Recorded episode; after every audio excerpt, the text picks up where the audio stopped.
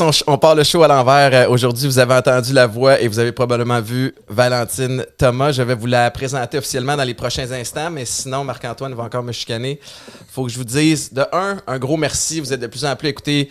Le show, le buzz est vraiment le fun. Je m'en fais, je le sens aussi parce que je m'en fais parler de plus en plus. Vous nous taguez, vous avez des, euh, des artistes que vous euh, préférez parmi tous ceux et celles qu'on a, qu'on a reçus. Puis c'est bien, bien trippant. Puis je vous rappelle que le show est disponible sur toutes les plateformes. Euh, le show sort à tous les jeudis, mais pour ceux et celles qui sont intéressés à avoir les émissions en avance, vous pouvez vous rendre sur le Patreon. Aujourd'hui, Valentine Thomas à la maison sur la rive sud de Montréal. Comment tu vas? Ça va bien, merci. Je suis content, euh, je suis content que tu sois là. Ton histoire est, est fascinante. Puis pour ceux et celles qui euh, ne te connaissent pas, je vais résumer ton histoire en une phrase. Puis après ça, on va décortiquer plein d'affaires. mais euh, tu as étudié en droit, tu as travaillé en finance à Londres pendant six ans avant de dire fuck it, c'est pas ça que je veux faire. Et tu es devenue pêcheuse au harpon. Et maintenant, tu habites la Floride. Ouais. C'est une intro correcte, ça a du Ouais. sens? Comment. euh, parce que, tu sais, il y a- je veux dire, il y a plein de questions qui me viennent à travers ça, mais euh, la première chose que je veux te dire, c'est bravo. Parce que j'ai l'impression que ce qui attire le gens, les gens, c'est pas juste le fait que tu es rendu pêcheuse au harpon puis que ça amène plein de questions, mais c'est le fait que tu as eu le guts de quitter euh, un- une sphère de haute performance, puis avec des, une sphère lucrative aussi, pour partir à neuf dans un domaine flyé parce que ça t'appelait. Parle-moi de ce processus-là, parce que ça s'est clairement pas fait du jour au lendemain, mais c'est quoi? Il y a une graine qui a été semée, puis de fil en aiguille, à un t'étais plus capable de résister à la tentation? Ça a été un, un mélange de plusieurs choses, en fait, puisque, parce que j'ai toujours eu. Il y avait toujours une petite idée dans l'arrière de ma tête qui disait que je fitais comme pas trop là où j'étais. Mhm. Donc, ça a toujours été. J'ai continué, même après que j'ai fait euh, mon bac en droit, j'étais allée faire ma maîtrise, parce que j'étais comme, ah, ça me tente comme pas de commencer à travailler, je sais pas, je, je trouvais que ça fitait pas. Puis, ma première idée, ça a été, bon, ben, tu sais quoi, je vais partir à Londres, à la plage, je vais voir ce qui se passe là-bas. Euh, J'avais un passeport français, donc c'était plus facile pour moi de, de, de, de partir. Et puis, je- j'étais arrivée là-bas, genre, en me disant, ah, je vais me louer un appartement pour deux mois, je vais me trouver une job, ça va pas être long. Évidemment, pas trouver de job, rien trouver pas en tout après trois mois. Oh non, OK. Puis euh, j'ai continué mes études là-bas pour- parce que je me suis dit que bon, c'est. tu je veux être avocate depuis, depuis que j'ai genre euh, 7 ans. Fait que c'est sûr que c'est pas ça qui, qui pouvait être. qui marchait pas dans ma vie. Et puis ben finalement, je me suis rendu compte que il y avait d'autres options, d'autres possibilités. Puis il y a d'autres possibilités, mais souvent on va voir, tu sais, que la pêche est de- devenue une passion, tu sais, comme tu as pêché quand tu étais jeune avec tes parents, puis c'est devenu une passion ou comme quand est-ce que tu as été. euh, ta première expérience comme avec la pêche? Eh, j'ai des, des- des- mes expériences de pêche, des trucs de merde. là. C'est genre à pisciculture avec mon père à pêcher de la truite. Tu sais, il y en a comme plein, plein. Ouais, ouais, c'est ça. que genre, ça Il prend t'es une donne quasiment, c'est ça. ça. Genre, genre les mis dans un bucket. Là. Fait que ça, ça s'est développé en passion ou, tu sais? C'est la bouffe, en fait, qui m'a vraiment poussé à faire ça parce que c'est. Même quand j'ai commencé à, à faire de la pêche au harpon au début, j'aimais pas tant que ça. Je trouvais ça correct, mais c'était pas. J'avais peur de l'eau. euh, je suis quelqu'un qui est ultra anxieux dans la vie. C'est que, tu sais, j'ai fait une crise de panique ma- ma- ma- la première fois que j'étais dans l'eau. Donc, c'est. c'est- C'était pas. Le spearfishing, ça n'a jamais été une passion qui est comme venue rapidement. Ça a été vraiment de revenir chez nous avec des poissons que je venais de pêcher. C'est vraiment ça qui m'a fait triper. Mais avant de revenir chez toi avec des poissons que tu viens de pêcher, je veux dire, il y a eu de la pratique. Je te donne un exemple, OK? On écoute les Olympiques euh, quand, fois aux quatre ans, puis t'as comme euh, celui qui fait le saut à ski, tu sais. Ouais. Puis là, tu te dis, waouh, c'est vraiment impressionnant, mais comment comme t'as été introduit au saut à ski? Fait que moi, c'est ma question pour toi, comme, à quel moment tu t'es dit, parce que moi, j'ai pas d'harpon chez nous, tu sais. Fait que, comme, à quel moment tu t'es dit, je veux essayer la pêche au harpon? Ça a été. euh, c'est quand j'habitais à Londres, en fait, j'ai pris un vol, je m'en allais genre à Ibiza. Et puis, le gars qui était assis à côté de moi dans l'avion, il y avait une espèce de grande paire de palmes d'apnée. Puis, quelqu'un de très curieux. Je suis comme, monsieur, je suis comme, c'est quoi vos palmes? je me mets à poser des questions. Puis, Ouais. le gars, il m'a expliqué qu'il faisait du spearfishing, puis de l'apnée, puis ce genre de trucs-là. Puis, j'en avais jamais entendu parler de ma vie. Et puis, il m'a dit, ben, regarde, quand on revient à Londres, tu me le diras, puis je te, je te montrerai un peu comment ça se passe. Bon, il me cruisait. Puis il voulait, il, il m'invitait au restaurant, puis tout ça. On- en fait, on a fini par se dater pendant plusieurs mois. Euh, Mais t'as eu des cours de spearfishing. mais il m'a, il m'a, c'est lui qui m'a dit, il faut absolument que tu ailles faire un cours d'apnée. OK. Ça me tentait pas, pas en tout. Mais il a vraiment poussé, poussé. Puis euh, mon, mon, mon, mon, mon faux mot, il a vraiment aussi embarqué. que J'ai comme, tu sais quoi, je vais l'essayer. Ouais. Donc, j'étais allée en Égypte, j'ai fait un cours d'apnée. Et puis, j'ai comme aimé ça. Je trouvais ça correct un peu. C'est là qu'il m'a dit, OK, là, on va aller faire du spearfishing pour de vrai. Puis là, il me décrivait ça. il est comme, ah, tu vas voir, là, on va super loin en bateau. On va genre à 50 km de la côte. Puis il y a comme 300 mètres d'eau. Tu sautes dans l'eau. Puis là, tu fais des plongées. Puis là, tu dérives avec le courant. Puis le bateau, il te suit. Puis là, j'ai fait comme, arc, ça me tente pas. Ça n'a pas l'air intéressant, c'est ça? C'est pas bien. Puis il disait, il y a des requins aussi des fois. J'étais comme, eh. Puis ben, j'ai fini par le faire pareil. Je sais même pas pourquoi. Et j'étais pas bien dans l'eau, là. Genre, vraiment là. Puis ben, j'ai fini par attraper mon premier poisson. Puis j'ai vraiment tripé. Puis c'est. après ça, j'ai fait un barbecue sur la plage avec mon poisson. Puis j'étais comme, ah, j'ai attrapé de la bouffe moi-même. C'est donc bien cool. À quel moment, mais c'est, ça me fascine puis je trouve ça écœurant, mais à quel moment tu te dis, je veux faire ma vie de ça? Tu sais, parce que, euh, comme, mettons, t'as, ta job à Londres, t'es en finance, t'es si ça, t'as comme l'argent qui rentre, puis t'as les, les factures du quotidien qui se payent, puis là, il y a plein de gens qui ont cette job-là, puis qui ont des passions sur le site qui développent. Il y en a, tu sais, demain, je vais jouer au golf, puis tu sais, j'ai comme j'ai hâte de jouer au golf, tu sais, puis je c'est une petite passion. Mais toi, tu t'es dit, c'est une passion, mais c'est ce que je veux faire. Mais ça a commencé comme étant justement une passion. Puis là, je me suis rendu compte que tout d'un coup, à la place d'aller en vacances justement à Ibiza, puis aller faire des affaires comme ça, ben là, tout d'un coup, j'allais tout le temps dans les voyages de pêche. Je faisais comme juste ça de ma vie. Puis, c'est le, le- le- le- le truc qui a été extraordinaire, en fait, la, la transformation qui s'est faite, c'est que tout d'un coup, les, les- les buts que je poursuivais dans la vie, ils me tentaient plus. Tu sais, après avoir passé, avoir passé comme deux semaines en Afrique, aller aller faire de la pêche dans les villages, puis parler au monde, puis voir d'autres choses. Puis il y a une connexion avec, avec la nature qui s'est faite, que- qui, qui, qui- qui a transformé en fait la personne que j'étais. Tu sais, c'était- j'étais à Londres, je travaillais en finance, j'avais pour 30 000 de sacoche, je savais, tu sais, puis c'est ça que je voulais dans la vie, tu sais, je cherchais, je voulais avoir la job qui payait le plus, je voulais avoir, j'avais j'avais des ambitions qui étaient vraiment, j'étais très carriériste. Et puis, en prenant un recul, puis en faisant, en attrapant ma propre nourriture, puis en justement en connectant avec la nature, c'est, j'ai changé ma vision des choses. Ouais. Complètement. Puis là, je me suis dit, OK, je peux, je peux, je peux plus habiter à Londres. Il faut que je, je, veux, habiter quelque part où ça me tente, moi, le week-end, d'aller faire de la pêche. C'est ça que je veux. Je veux de l'espace. Je veux. J'aime le soleil. Je veux. Donc, j'ai. La transformation s'est faite petit à petit. Mais c'est en 2016, je me suis engagée pour filmer un documentaire en Afrique, justement. Et puis, j'ai été payée genre 200 pièces pour mon documentaire. Là. Mais je suis revenue, j'ai fait comme Ah, j'ai comme ça, ça existe des jobs de même. où je peux faire quelque chose de le fun, puis je peux être payée. Oui, je suis pas mal moins payée, mais Non, puis c'est en ligne avec ton ben, purpose. c'est ça. Mais je suis comme coudin, je peux être payée pour aller voyager partout dans le monde, faire des trucs le fun. Puis, je veux pas, tu sais. Ici, à l'école, on se fait, on se fait pas vraiment dire qu'être entrepreneur, c'est une option. On n'a pas de cours qui disent. Tu sais, maintenant, on se fait dire, ah non, faut. Dans ta tête, moi, j'ai grandi en, en- en- en pensant que pour partir ta propre compagnie, là, faut que tu inventes la clé à pain. Là, genre, faut que tu sois là, genre un génie, puis que tu aies vraiment une idée qui soit extraordinaire, puis que. Pourtant, non, ça prend une idée, ça prend une passion, puis ça prend du travail, puis Ouais. c'est tout.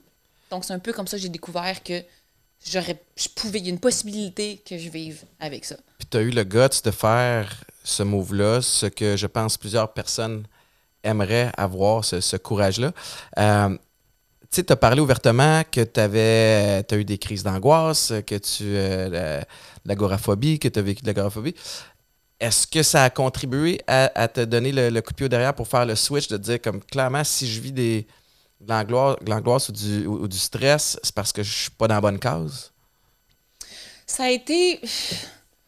Mon anxiété, je l'ai, je l'ai vécu vraiment intense, plus à l'âge de 18 ans, là, quand j'ai vraiment commencé à faire des crises de panique, puis que je pouvais comme pas sortir de chez nous pendant genre un an. Et puis, c'est ma mère a refusé que je prenne des, des, des, des, des- médicaments, médicaments. pour ça. Donc, j'ai été vraiment poussée à travailler sur moi-même. Et puis, ça a été de. Je sortais de chez nous. Là, j'allais à un coin de rue de chez nous. Là, j'allais au dépanneur à deux coins de chez nous. Là, j'allais au bar au coin de chez nous. Et puis, ça a été vraiment de, de, de me mettre dans des situations qui étaient inconfortables pour réussir à rendre cet inconfort-là en confort. Donc, j'ai vraiment développé beaucoup de, force mentale en faisant ça. Et puis, je pense que c'est ça qui m'a donné, c'est passer à travers cette expérience, expérience-là, pardon, qui a fait que quand j'ai décidé de vendre toutes mes affaires puis de partir en Floride, que c'est ça qui m'a donné la force de faire ça. Parce que c'était. J'avais un chum qui travaillait en finance, qui était. Euh, il y avait des dettes d'études. Puis quand j'ai dit, regarde, euh, ça te tente-tu qu'on parte en Floride, puis qu'on déménage, puis qu'on vit quelque chose de complètement différent?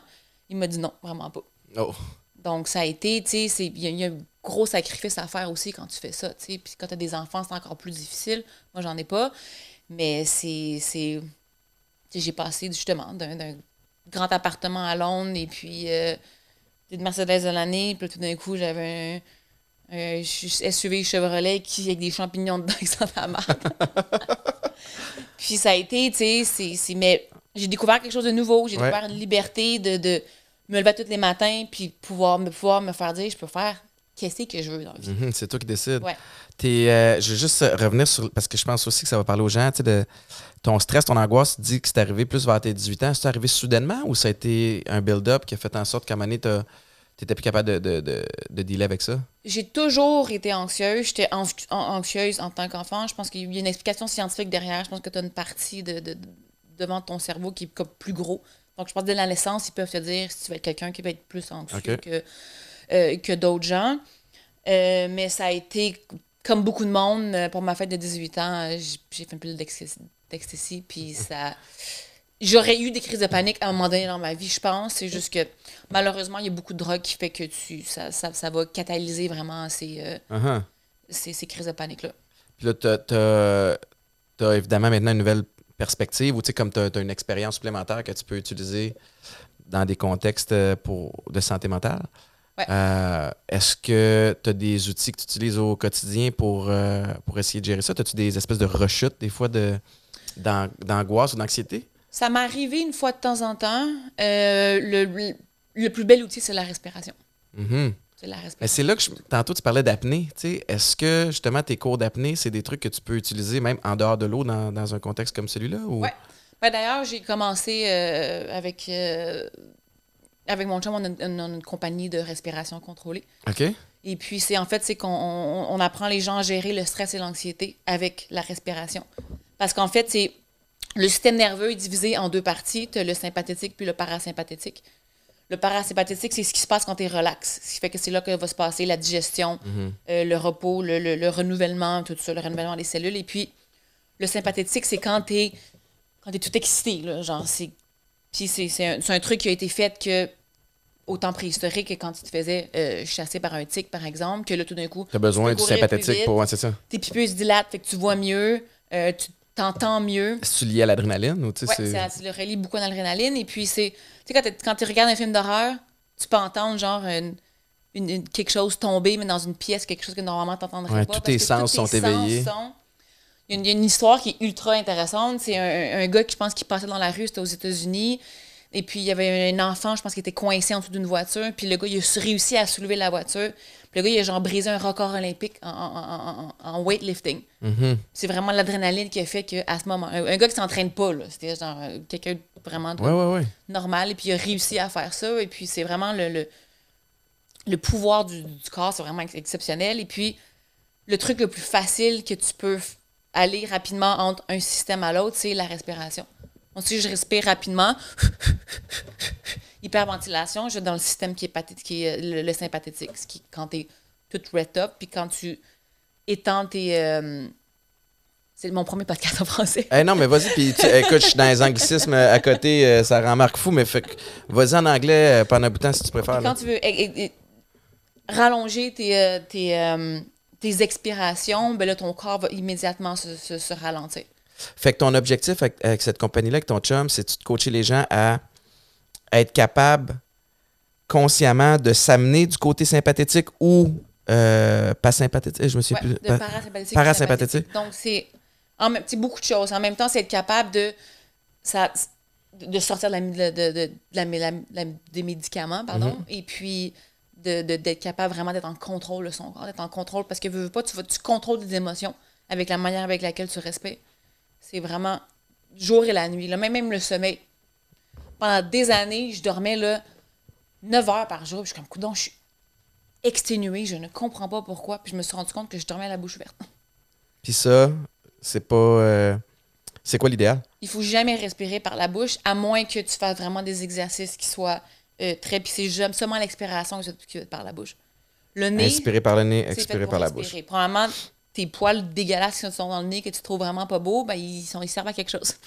ça va filtrer l'air, ça va amener de l'humidité aussi. Et puis respirer par ton nez, ce que ça va faire, c'est que ça va vraiment élargir tes, tes vaisseaux sanguins, ce qui va faire que tu vas mieux respirer. Même si un nez bouché, si tu essaies de respirer par ton nez, ça va t'aider à mieux respirer. OK. J'ai, euh, c'est drôle parce qu'il y a quelques années, dans, dans l'optique de- de- d'être plus en santé puis d'être plus, plus en forme, d'avoir une meilleure énergie, je pensais beaucoup à la, ben, à la respiration, mais à l'oxygène que tu as besoin d'amener au cerveau. Puis, tu parles de respirer par le nez, puis là, je me, je me checkais pendant que tu parlais parce que moi, j'ai. Non, mais j'ai consommé de la coke pendant longtemps. Puis tout le monde le sait, puis ça fait. Ça a beau faire plus que cinq ans que je suis sobre. J'ai encore le nez bouché très, très souvent. Tu sais, la nuit, il faut que je switch de bord parce que ouf, il y a une narine qui devient bien jammée. Là, après ça. Fait que j'avais acheté, je l'ai encore à quelque part. Il faudrait que j'ai des poussières. Mais une machine à oxygène que je pouvais amener dans la voiture parce que je me disais, ah, tu sais, je- suis beaucoup en auto, je me promène d'un- rendez-vous à l'autre. Puis euh, ça va pouvoir, tu sais, comme travailler ma respiration. C'est sûr que j'ai l'air weird quand on arrive à la lumière rouge puis tu regardes le gars à côté qui a un gros masque de même.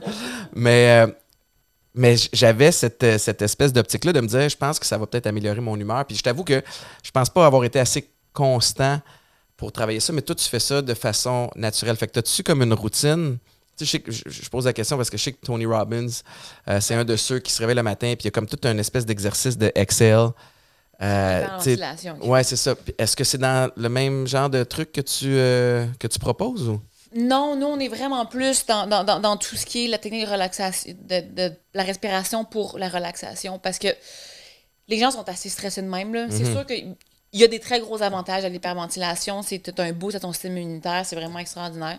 Tu connais Wim Hof, c'est, c'est- Ouais. il y a- il y a- il y a- les preuves qu'il a faites avec la respiration, c'est, sont vraiment c'est extraordinaire ce qu'il a fait. Mais on, on se focus vraiment plus sur le stress, l'anxiété, puis apprendre à, s- à- à se relaxer vraiment le, le plus possible. Puis ce programme-là, quelqu'un qui euh, s'inscrit dans votre programme, ça fonctionne comment? C'est-tu du, one-on-one? C'est-tu du, du coaching? Non, une plateforme en ligne, mais c'est- on, on met vraiment aussi beaucoup d'exercices sur les réseaux sociaux pour. euh, notre but, c'est pas, tu sais, oui, c'est une compagnie, mais on, on veut vraiment que les gens soient plus en santé. C'est pas, pas notre gagne-pain. Tu mentionnais, vraiment- euh, tu mentionnais Wim Hof. C'est un grand fanatique des, euh, Ouais. des bains de glace aussi. C'est-tu quelque chose que tu fais? Non. Mon chum, oui, pas moi. Ok. Je trouve le froid, là. je- J'ai commencé ça, moi, euh, c'est drôle, j'en parlais le matin. Mais euh, les bains de glace avec le foot, évidemment, après les pratiques, après les games, bains de glace jusqu'au cou, puis c'était- les bienfaits sont extraordinaires. Puis, depuis que j'ai arrêté de jouer, j'ai plus besoin de me faire suer à faire ça. Fait que, euh, mais j'ai commencé il y a deux semaines à faire les, les fameuses douches froides. Fait que me réveiller le matin, clac, puis là, 4-5 minutes en dessous de l'eau froide. Je vous ai déjà parlé de Westburn, entreprise euh, qui est chef de file dans la vente de produits électriques. Euh, maintenant, ils sont à la recherche d'employés. Vous allez me dire, ouais, il y a plein d'entreprises qui sont à la recherche d'employés. C'est pas pareil de ce côté-là. Voici comment ils se démarquent. Euh, il y a toutes sortes de postes qui sont disponibles, une variété de postes qui vont euh, possiblement vous intéresser. Ils sont à la recherche d'aide dans les 19 succursales qu'ils ont à travers le Québec. Là où ça devient bien intéressant, c'est qu'il y a toutes sortes de possibilités d'avancement. On sait qu'ils sont chefs de file dans la vente de produits électriques, mais sont aussi réputés pour l'encadrement et euh, de- le training pour les employés. Fait que vous embarquez dans une gang où il y a possibilité de monter des- les échelons, d'avoir plusieurs euh, postes disponibles dans de- différentes divisions. Alors, euh, pour ceux et celles que ça pourrait intéresser, allez voir euh, le site web ici que je mets à l'écran. Puis, une- un des... C'est long, ça. Ouais, mais après une minute, tu t'en rends plus compte. Puis je t'avoue que déjà là, tu sais, ce matin, c'était- c'est rendu super facile. Je step, puis j'ai peut-être un 10 secondes où je gèle. Puis après ça, je me sens bien. Mais on parlait de que je suis chauve. Il faut quand même que je me rase, moi. à- tu sais, fait que puis je me rase toujours dans la douche à la pioche. Puis là, ça me faisait. Je trouvais ça plate parce que le matin, je prends ma douche froide pour me kickstarter la journée. C'est comme l'équivalent d'un café, mais il fallait que je reprenne une douche dans la journée pour me raser. tu sais. Puis là, ce matin, j'ai dit, je vais essayer. Je pense que je suis rendu assez bon pour la douche froide. Je vais essayer de me raser à l'eau froide. Mais euh, ne faites pas ça à la maison. C'est super mal? Ça fait mal. Oui, pas juste déplaisant, ça irrite. Fait que euh, j'essaie des affaires. T'es-tu du genre à essayer des, des nouveaux défis comme ça? Tu as l'air d'avoir quand même assez de, de, de, Ouais, de courage puis d'ouverture sur plein d'affaires. J'ai essayé les bains de glace, puis je, je sais que les, les, les, béné- les- les bénéfices sont tellement fantastiques. Ah, ça me tente juste pas. Je comprends. Mais des, des fois, je le fais, le- la douche froide le matin. Ouais, mais t'as le droit de te sacrer patience aussi. Mais vu que hein, j'étais en. Floride, je suis comme, ah, je vais aller dehors deux secondes, je vais me sentir mieux après. Ouais, ouais.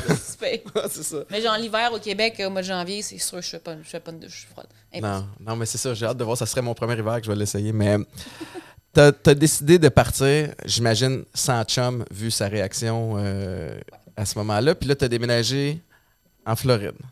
Ouais, Où? À Miami. À Miami. Fait qu'avec. euh, ah, on salue. Je sais pas si tu l'entends au son, mais la personne qui coupe le gazon. C'est vraiment chillé chez Boulet. Hein? Je, je répète souvent, là, mais. Puis là, les enfants sont à l'école, fait qu'on est correct, mais c'est les gens qui travaillent dans le cours. Euh, C'était comment quand t'es arrivé là? Tu sais, comme, j'imagine, pleine d'ambition, mais pleine d'inquiétude aussi, à savoir, comme, what the fuck do I do now? Ben, j'avais, j'avais mes deux chiens en plus. j'avais mes deux chiens saucisses avec moi. Puis euh, je me suis dit, bon, OK, je vais louer quelque chose. Mais j'ai comme rien vraiment trouvé. J'ai loué une espèce de genre. ce qu'ils appellent un, un, un mother-in-law suite derrière une maison.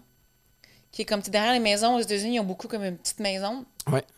Puis c'était. J'avais un micro-ondes, puis genre, ah, c'était, c'était dégueulasse. C'était, c'était pas propre, c'était. Puis j'étais comme avec mes deux chiens dans mon espèce de petite affaire. Au début, j'étais comme, OK. C'est un peu creepy, là, aussi, tu sais. tu- J'étais comme, c'est un peu bizarre, là. C'est pas. Je ne pas tant. Puis Miami, c'est pas, non, c'est pas une ville qui est ultra chaleureuse non plus. C'est que c'est Ouais. pas vraiment un endroit où tu rencontres des gens facilement, où tu te fais des amis facilement. C'est que ça a été. Il y a une de mes amies que sa mère habitait, elle avait une maison en Boca Raton. Fait que j'ai dormi dans le garage, sur le, sur le futon dans le- pendant comme six Là, mois. t'avais je quel âge à ce moment-là? J'étais vieille quand même. J'avais, un bon 29. Là. Ah, c'est ra- mais je comprends que c'est raide, tu sais, comme c'est le genre d'affaire qui est cool à 18, 19, 20 ans, puis quand t'approches la trentaine, c'est sûr que tu te dis comme qu'est-ce que je fais de ma vie, là? C'était ouais, c'était comme j'étais un, j'étais un peu comme pff, bon. C'est sûr que c'était un gros drop de, de mon mode de vie aussi euh, qui était à Londres, mais encore là, il y avait un côté que je trouvais il y avait un côté qui m'attirait que je trouvais quand même le fun. Tu t'es sûrement en question? T'as-tu, tu Oui. sais, pendant un bout de temps regretté ta, ta décision? Non, j'ai pas regretté, j'ai jamais regretté. Euh, mais je pense que aussi j'ai vraiment aussi rendu je me suis rendu compte que c'était l'aspect liberté que, que j'avais à ce moment-là, c'est quelque chose que j'étais pas prête à Ça a pris combien de temps avant que tu. euh, ça a pris combien de temps avant que tu te sentes comme à ton aise, puis, puis que tu trouves ton espèce de rythme puis ton air d'aller? Ça a pris quand même du temps parce que c'est. Bon, c'est sûr que le côté carrière, ce que j'avais, n'est pas parti non plus. Donc, ça a été. Au début, je me suis dit, bon, ben là, OK, euh, je viens de faire un documentaire. Il y a des gens qui vont me contacter pour travailler. Évidemment, personne ne m'a contacté pour travailler. Euh, puis ça a été, OK, là, il faut que je trouve une solution. Comment est-ce que je vais faire pour me faire. pour que ce soit une job, ce que je fais aussi? Ouais. Parce que je peux pas non plus. euh, me mettre à vivre puis à rien Ben faire, puis à bien, à me pogner bien pendant mon quart de journée. Donc là, ça a été vraiment, OK, qu'est-ce que je fais? Comment est-ce que je fais de l'argent? Donc, c'est là que je me suis dit, OK, je vais partir ma compagnie, je vais voir, j'ai fait des essais, j'ai des trucs qui n'ont pas marché, des trucs qui ont plus marché, il y a des trucs que je savais qui m'intéressaient, il y a des trucs que je savais qui ne m'intéressaient pas. Donc, encore le côté influenceur, je déteste me filmer, donc c'est ça, ça me tentait pas non plus de, de faire ça, mais ça m'a pris. Je faisais vraiment là, pas d'argent là, Mhm. pendant vraiment longtemps. Là. Ça m'a pris un bon comme. Puis tu vivais ans, comment à, quatre, à- cinq ans. à travers ce que tu avais accumulé Ben, à Londres ou tu avais des euh, job-ins sur le side ou tu sais? Non, j'avais des. Je me trouvais des contrats, justement, sur les réseaux sociaux, Ouais. des trucs comme ça. Puis j'avais quand quand même des contrats une fois de temps en temps. Pendant j'ai- que tu buildais ce que tu voulais builder. Puis c'était Ouais. quoi la- ta priorité? Tu sais, C'était quoi comme la, la première chose que tu voulais bâtir ou, ou dans, dans ton optique du, du- du chemin de l'argent, là, tu sais, comme qui allait rapporter, c'était quoi ton, ta priorité? J'ai commencé par les réseaux sociaux parce que là, il y, a un- y y a journal au, euh, au, au- au UK qui a, qui a fait une, une histoire sur ce que je faisais, puis ça m'a ramené des followers relativement rapidement. Euh, je pense que je me retrouvais avec genre 40, 45 000, Wow. alors que je sortais de. Mhm. Je je- j'étais pas pantoute dans ce milieu-là. Donc, ça, ça a été. euh, je me suis dit, OK, là, j'ai quelque chose. Donc, c'est un peu ça qui m'a donné le coupé dans le cul pour, pour tout quitter puis aller aux États-Unis. Je suis comme, OK, là, j'ai un, j'ai un, j'ai un asset qui va faire que je pourrais peut-être faire quelque chose. Euh, c'est sûr que là, je me suis rendu compte assez rapidement que tu mets des petites photos en maillot de bain, ça monte pas mal plus rapidement. Mais aussi, je me suis dit, à un moment donné, j'ai commencé à faire comme, ah, tu sais, je veux-tu que mes enfants voient ça, tu sais, ou qu'est-ce que je veux, je veux-tu vraiment faire de l'argent parce que j'ai des photos en maillot de bain sur, les réseaux sociaux? Puis ça n'a pas pris de temps que je me fait comme, ah, ça me tente pas. C'est vraiment pas ça que je veux. Donc, j'ai comme complètement viré off, ce qui a fait, ce qui a rajouté vraiment du temps dans mes.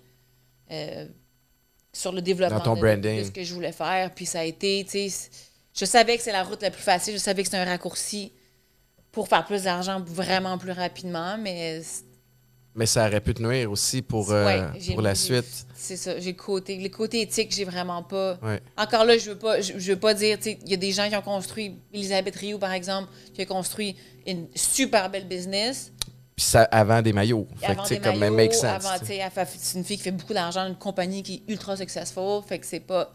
Mais c'est quelque chose de complètement différent. Puis moi, je voulais vraiment, tu sais, je veux écrire un livre sur la durabilité des fruits de mer, je veux faire, c'est que c'était pas... C'était pas dans ce que je voulais faire. Puis c'est quand même... Mes parents sont relativement intellectuels, puis je voulais vraiment vivre ce genre. Je suis quelqu'un qui lit beaucoup, donc je voulais pas m'éloigner de ça. Je voulais pas perdre la crédibilité Ouais. qui allait avec euh, ce genre de... de... De Pas pour ce que je voulais décision-là. faire de toute façon. Mais je pense que tu as, probablement pris la bonne décision parce que tu en as une belle crédibilité. Aujourd'hui, tu as 330 000 personnes qui te suivent euh, juste sur, euh, sur Instagram. Tu as été invité partout. Je vais sortir. Attends, ton, ton CV, il n'y a comme pas de sens. tu sais.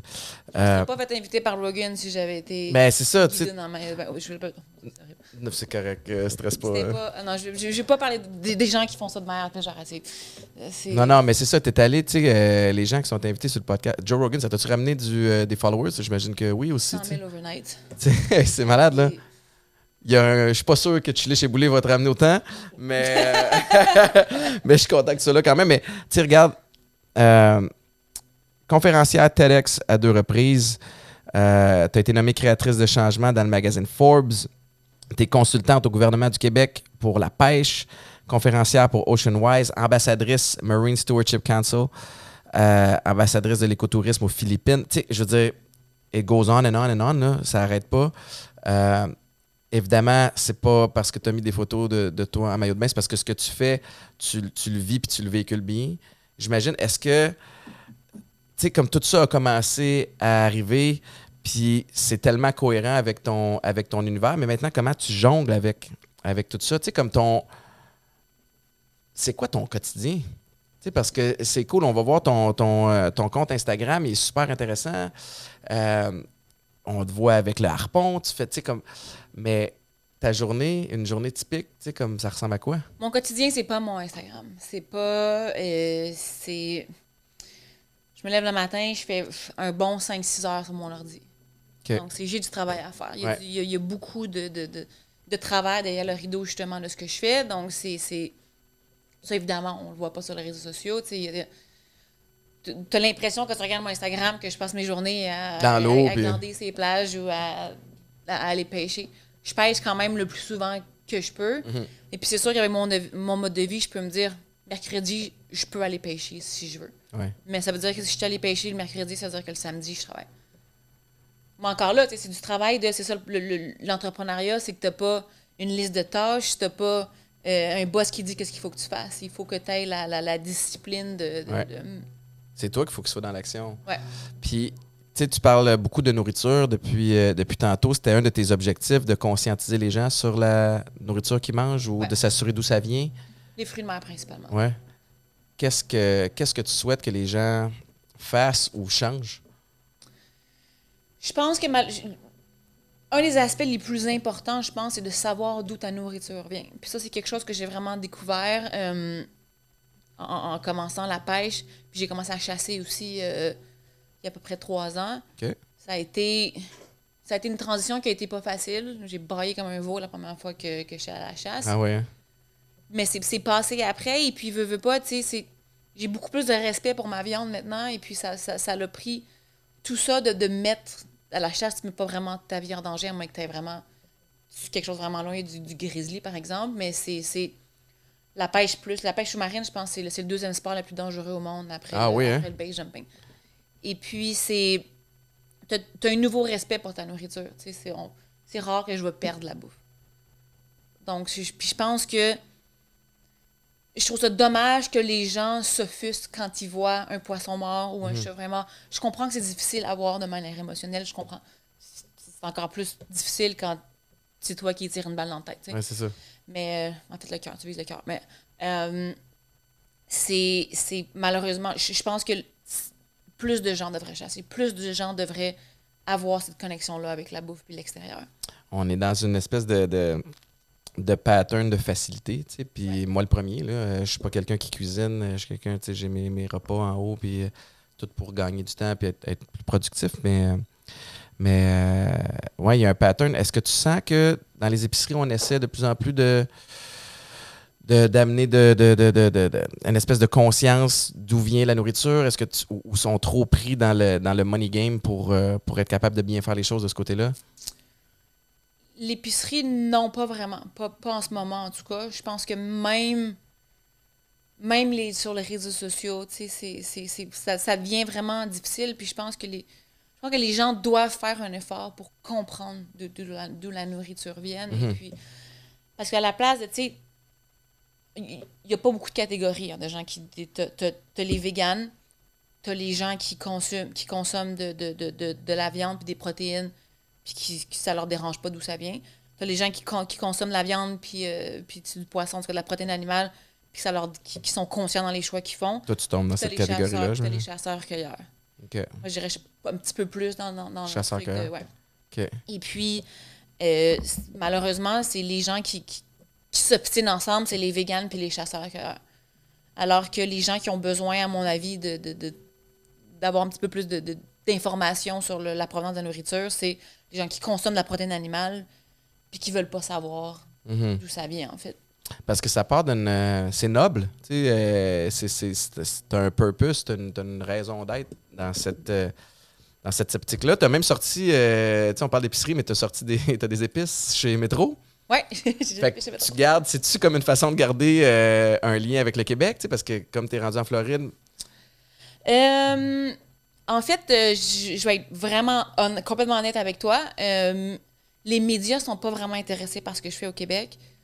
Euh, malheureusement, je pense qu'il y a beaucoup de l'engouement pour la télé-réalité au Québec. Mhm. Et puis, je pense qu'à moins que tu aies été à Occupation Double ou à. Et puis, j'avais une agence ici, puis ils me poussaient vraiment pour que je fasse genre Big Brothers, puis ce genre d'émissions-là. Puis, c'est pas vraiment l'optique dans laquelle je veux aller. Et Ouais. puis. Mais malheureusement aussi, je pense que, tu sais, même le fait que j'ai été sur le podcast de Rogan, je pense pas que ça aurait été bien reçu au Québec. Surtout que la grosse polémique qu'il y a eu avec Ouais, l'hiver ce genre d'affaires-là, c'est... Pourtant, c'est un gars qui a... Il a été vraiment étiqueté comme le gars qui fait de la mauvaise information. C'est un gars qui est ultra intelligent. Il reçoit des gens ultra intelligents. Puis- je l'écoute, euh, by the way, fait que il y a- y preaching to the discussions choir. Il y, a- il y a des discussions qui sont super intéressantes. Puis il pose plein de questions. Il pose beaucoup de questions. Des deux bords, tu sais, moi, moi aussi. Puis, euh, mais, mais, mais les gens, euh, tu sais, t'entends des, du micro-contenu, fait que dans lui, c'est des discussions des fois de 3 heures, 3 heures et demie. Je sais pas ton entrevue avec lui a duré combien de temps, mais tu sais, ben, c'est ça, tu fait qu'à travers ça, puis c'est un humoriste aussi, hein, les gens l'oublient, fait qu'à travers ça, il essaie de puncher, puis des fois, ben, l'humour, peut être raw, peut être, fait que ça entremêle plein de choses, puis, mais, euh, mais je peux comprendre euh, ta, ta- ta- ton angle dans ce que tu dis, tu de l'impression d'avoir à, aller dans un show de télé-réalité au Big Brother pour, pour avoir une, une relevance, pour avoir une, euh, une raison d'être au Québec, alors que ton, ton parcours est super intéressant. Tu déjà là, ça attire l'attention, dire, tu que tu pêches au, au harpon. Ça te permet, c'est tellement niché, puis ça te permet de ratisser très, très large. Tu sais, J'imagine parmi tous les gens qui te suivent, la communauté que tu as bâtie, c'est pas tout du monde des États-Unis, tu as du monde de, de partout à travers la planète qui, qui sont curieux de, de ce que tu fais. Ouais. Montréal, ça reste quand même ma ville où j'ai un, un- Je pense que le fait que j'ai toi, tout le monde en parle, je que ça l'a vraiment aussi aidé. J'ai sorti un livre il y a. Mon Dieu, combien de temps maintenant? Quatre ans, je pense. Sur Québec. quoi? Un livre de cuisine. OK. Fait que la cuisine demeure quand même au centre de. La cuisine, c'est ma passion. C'est ta C'est passion. vraiment c'est ce qui m'intéresse le plus, c'est ce qui me pousse, c'est ce qui me pousse à chasser, c'est ce qui me pousse à, à- à faire de la pêche au harpon. Maintenant, j'aime ça, mais c'est vraiment ça a été le, le, le- Mais c'est drôle parce que dans, les, euh, dans le monde de l'édition, les, les livres qui pognent le plus au Québec, c'est les livres de, de cuisine. Ça pousse, il y en a plein à tous les années, puis c'est, c'est vraiment intéressant. Puis, mais je veux, euh, dans les prochaines minutes, qu'on parle des dangers de la pêche au harpon. Tu en as parlé il y a quelques instants, euh, que c'est un- une pratique qui est très, très dangereuse, mais pour le moment, on s'en va voir les petites capsules Popeyes. Penses-tu que tu consommes assez de fruits et de légumes dans ta journée? Hum, J'aimerais bien ça te dire que oui, mais je coupe les coins ronds des fois. Là. Parfait. J'ai deux produits pour toi. Des veggie greens et des phytoberries. OK. Les veggie greens te donnent 6 à 8 portions de légumes dans ta journée. Va aider avec ta production d'énergie, va aider avec ton système digestif et balancer ton pH dans ton système. Donc, C'est facile à prendre? très facile à prendre. Grosseur d'un 25 sous en fait. Tu mets ça dans 250 ml d'eau, tu cales ça. Deuxième produit, les phytoberries, 6 à 8 portions de fruits à l'intérieur, seulement 7 grammes de sucre, une banane à 30 grammes de sucre. Wow. Fait que tu coupes le sucre en même temps. Impressionnant. Presque autant que la fois que j'ai deadlifté une Buick. C'est nos petites capsules Popeyes. Merci d'ailleurs à Popeyes de, de- de sponsoriser le, le podcast. Ce sont des produits que j'utilise au quotidien, particulièrement pour gérer mon énergie parce que j'ai des journées, euh, des journées d'entrepreneur. Je sais quoi. Non, Popeyes, tout est vraiment. Ah, OK, c'est bon. Non, mais c'est l'attitude américaine, c'est bon, mais Popeyes, le, le poulet frit aux States, là, c'est comme les grands rivaux de KFC. Puis euh, non, c'est Popeyes les, les suppléments. Ah. Fait qu'il y a 32 magasins au Québec de suppléments. Popeyes. T'as-tu faim? Ouais, c'est ça. Pas sûr qu'on sait d'où que ça vient, ce poulet-là, par exemple. Mais euh, sais, t'as- c'est drôle parce que tu parles qu'au au, au Québec, euh, puis c'est souvent comme ça, puis c'est malheureux, mais tu sais, de- nos personnes euh, ultra qualifiées dans des, dans des domaines euh, deviennent des superstars ailleurs avant de le devenir au Québec. Je trouve ça plate. Mais euh, tu sais, fait, on, on a parlé, tu as fait le podcast de Joe Rogan deux fois. deux fois. Puis euh, tu as fait le podcast de Donald Trump Jr. Ouais, j'ai fait Pascal Jones Jr. euh, il n'y a pas longtemps, au mois d'avril. Mais comment, comment ça fonctionne? Tu sais, tu reçois l'appel, comme, ah, comment qu'ils comment reach out? Tu sais, comment qu'ils Il te envoyé un rejoignent? courriel. OK. Et puis, euh, c'était un podcast que. C'est un, c'est grand chasseur, euh, Donald Trump Jr. Et puis, euh, Don, son petit nom. Ton ami, ça? Euh, c'est drôle parce qu'en plus, on, on, on était souper chez eux avec mon chum après ça, euh, la journée d'après. Puis c'était. euh, je veux dire, c'est- encore là, j'ai une curi- curiosité intellectuelle. Si Poutine m'invite à manger demain, c'est sûr que j'y vais. Mhm. Euh, donc, c'est sûr que. Est-ce que tu t'es posé des questions? Est-ce que tu t'es dit, Oui, j'y vais-tu, j'y vais-tu Oui, pas? je me suis Comment posé ça des va être questions. reçu? Je vais-tu être barré? Je vais-tu être cancel? je suis pas une fan. Ouais. Et puis, en fait, j'ai mis sur les réseaux sociaux que j'ai j'ai même pas. J'ai fait le podcast depuis un bout de temps, puis je l'ai même pas encore mis sur mes réseaux sociaux. Euh, j'ai juste mis que j'étais allée chez eux manger, puis j'ai reçu des menaces de mort déjà. Cabarouette, hein? Donc, ça a été. Ça t'a-tu nuit ou c'est sur, sur- Oui. c'est plus la gestion de. J'ai perdu, je pense, un bon 3-4 000 followers après Ah ouais, hein? que j'ai été manger chez eux. Mais ça a été. c'est J'ai eu une discussion intéressante avec lui. On a parlé de. Parce que c'est encore là, c'est un grand chasseur, c'est un gars qui est super outdoorsy. OK. Et puis, euh, il il est vraiment dans la conservation, ce gars-là. Et puis, donc, on a, on a vraiment discuté de, de, de un, c'était quoi d'être une femme dans le milieu de, de, de, de- la chasse et puis de la pêche qui est ultra euh, dominée par les hommes? Euh, on a parlé de la conservation, on a parlé des efforts qu'il lui a fait. C'est une personne qui est vraiment différente en ligne et puis pas en ligne. OK. Son compte Instagram, je, je le suis, c'est l'enfer. Il fait juste rire du monde. Ça a été, tu sais, vraiment, mais c'est un. c'est- Tu te rends compte que c'est un persona qui joue, c'est un caractère qui joue, qui va vraiment dans leur, dans leur campagne électorale. Ouais. Et puis que, tu sais, c'est de rire des démocrates, de rire de, de, des, des libéraux, puis de vraiment de. Mais il d'utiliser ça pour, euh, il s'occupe super bien de ses pour enfants. alimenter C'est sa, sa crowd. Il s'occupe bien de ses enfants, il est gentil, c'est un bon père, il, la conservation, ça il tient vraiment beaucoup à cœur. Donc, c'était intéressant. C'était vraiment, il y avait un conflit là, quand j'étais Ouais. là. J'étais comme, ah, Ça a-tu changé politiquement parlant peut-être ton ta vision de, des choses ou. euh? je voterais quand même pas pour Donald Trump. Ah non. Il était pas là d'ailleurs ce soir-là, j'aurais été quand même curieuse de le voir euh, Uh-huh. en vrai et puis euh, comment, il, se- comment il se comporte dans des situations comme ça. Mhm. Euh, mais non, ça a été une expérience qui était. Mais faut dire que les États-Unis, comparativement au Québec surtout, c'est une culture qui est beaucoup plus misogyne que nous. Il y a Mhm. encore beaucoup plus de. C'est beaucoup plus raciste puis c'est beaucoup plus misogyne que, que- que le Canada. Donc, ça, je l'ai vu vraiment aussi en habitant là-bas. Que... Mais tu sens-tu que c'était sincère l'invitation, puis qu'il était curieux pour vrai par rapport à, à la place de la femme dans la chasse, puis, le, puis la pêche, puis, Ouais, puis ta situation? Ah non, mais c'est- quand je me suis fiancée, il m'a envoyé un message. J'ai fait, je suis vraiment contente pour vous. Wow. Vraiment, c'est un gars qui est vraiment gentil. Puis à ce jour, t'oses pas. Tu sais, je peux, je peux comprendre que tu n'oses pas trop en parler. Puis je peux comprendre la curiosité de faire comme. Damn, tu sais, je, vais aller voir, avoir cette jazzette-là. Puis ça veut pas dire que j'endosse ce qu'il fait.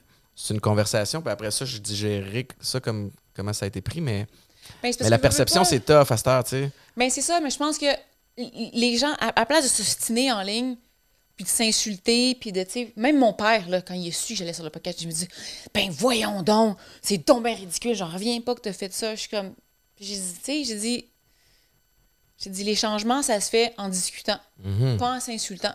Même si, mettons que tu es assis à côté de moi, tu me dirais que tu es ultra conservateur, puis que tu es, anti-avortement, puis que tu es ci, puis que tu es ça, une discussion. Une Ouais. discussion, aie des arguments. C'est pas juste en disant Ah ouais, mais là, Donald Trump, euh, c'est un trou de cul, on s'en fout. Donald Trump aussi, il- il a fait des trucs qui sont vraiment positifs aussi, pour la conservation, par exemple. Il a, il a- bloqué, il a- Ouais. déclaré des, des territoires protégés dans beaucoup d'endroits des États-Unis. Il a fermé l'exploitation pétrolière sur la côte est euh, de, de- de- des États-Unis. Il a fait des choses positives aussi. Mhm. Donc, c'est. Je pense que c'est vraiment important de, de- de- de discuter de, de, de ces choses-là, puis discuter de manière intelligente, de discuter de manière intellectuelle, puis d'avoir des bons arguments solides qui sont basés sur les faits plus que. Ouais. Tu donnes le trou de cul, tu as voté pour Donald Trump. Ah, puis la, puis la cancel culture, tu sais, moi j'ai beaucoup de la misère avec ça. Puis c'est drôle parce que j'ai un livre dans, dans la bibliothèque euh, écrit par Judith Lucie qui s'appelle Annulé. Puis, euh, puis c'est un peu ça que ça relate. C'est c'est de dire, quand tu décides d'annuler quelqu'un, puis de faire semblant que cette personne n'existe plus, puis d'enlever sa voix, mais tu passes à côté de- de- d'une discussion qui pourrait être intéressante, puis possiblement de leur faire comprendre ton point de vue, puis de comprendre un petit peu plus Ouais. le sien. Puis moi, je pense que c'est à court terme, probablement, tu sais, je peux comprendre les gens qui sont comme, euh, moi, ça me plaît pas, on annule, tu sais. Tu peux aussi passer par-dessus la publication qui, qui te déplaît. Je comprends que, tu sais, dans le cas d'un- Donald Trump, euh, c'est mieux, tu as, un enjeu parce qu'il y a une grosse communauté de gens qui sont très, très engagés, puis là, ça peut devenir, euh, ça peut devenir un, un danger, mais, mais ça nuit à la cause Ouais. plus que d'autres choses. Tu sais, de- d'annuler quelqu'un parce que là, ça vient alimenter cette espèce de crowd-là, puis les, possiblement les, les théories de complot qui viennent avec. tu sais. Ben, c'est sûr. Puis, tu sais, mais si, si, par exemple, euh, t'es contre la chasse, par exemple, mais, par Ouais. exemple, tu serais contre la chasse, puis tu Moi, me j'aime les animaux, je suis contre la chasse. T'es une petite conne, blablabla. Ou, je sais pas.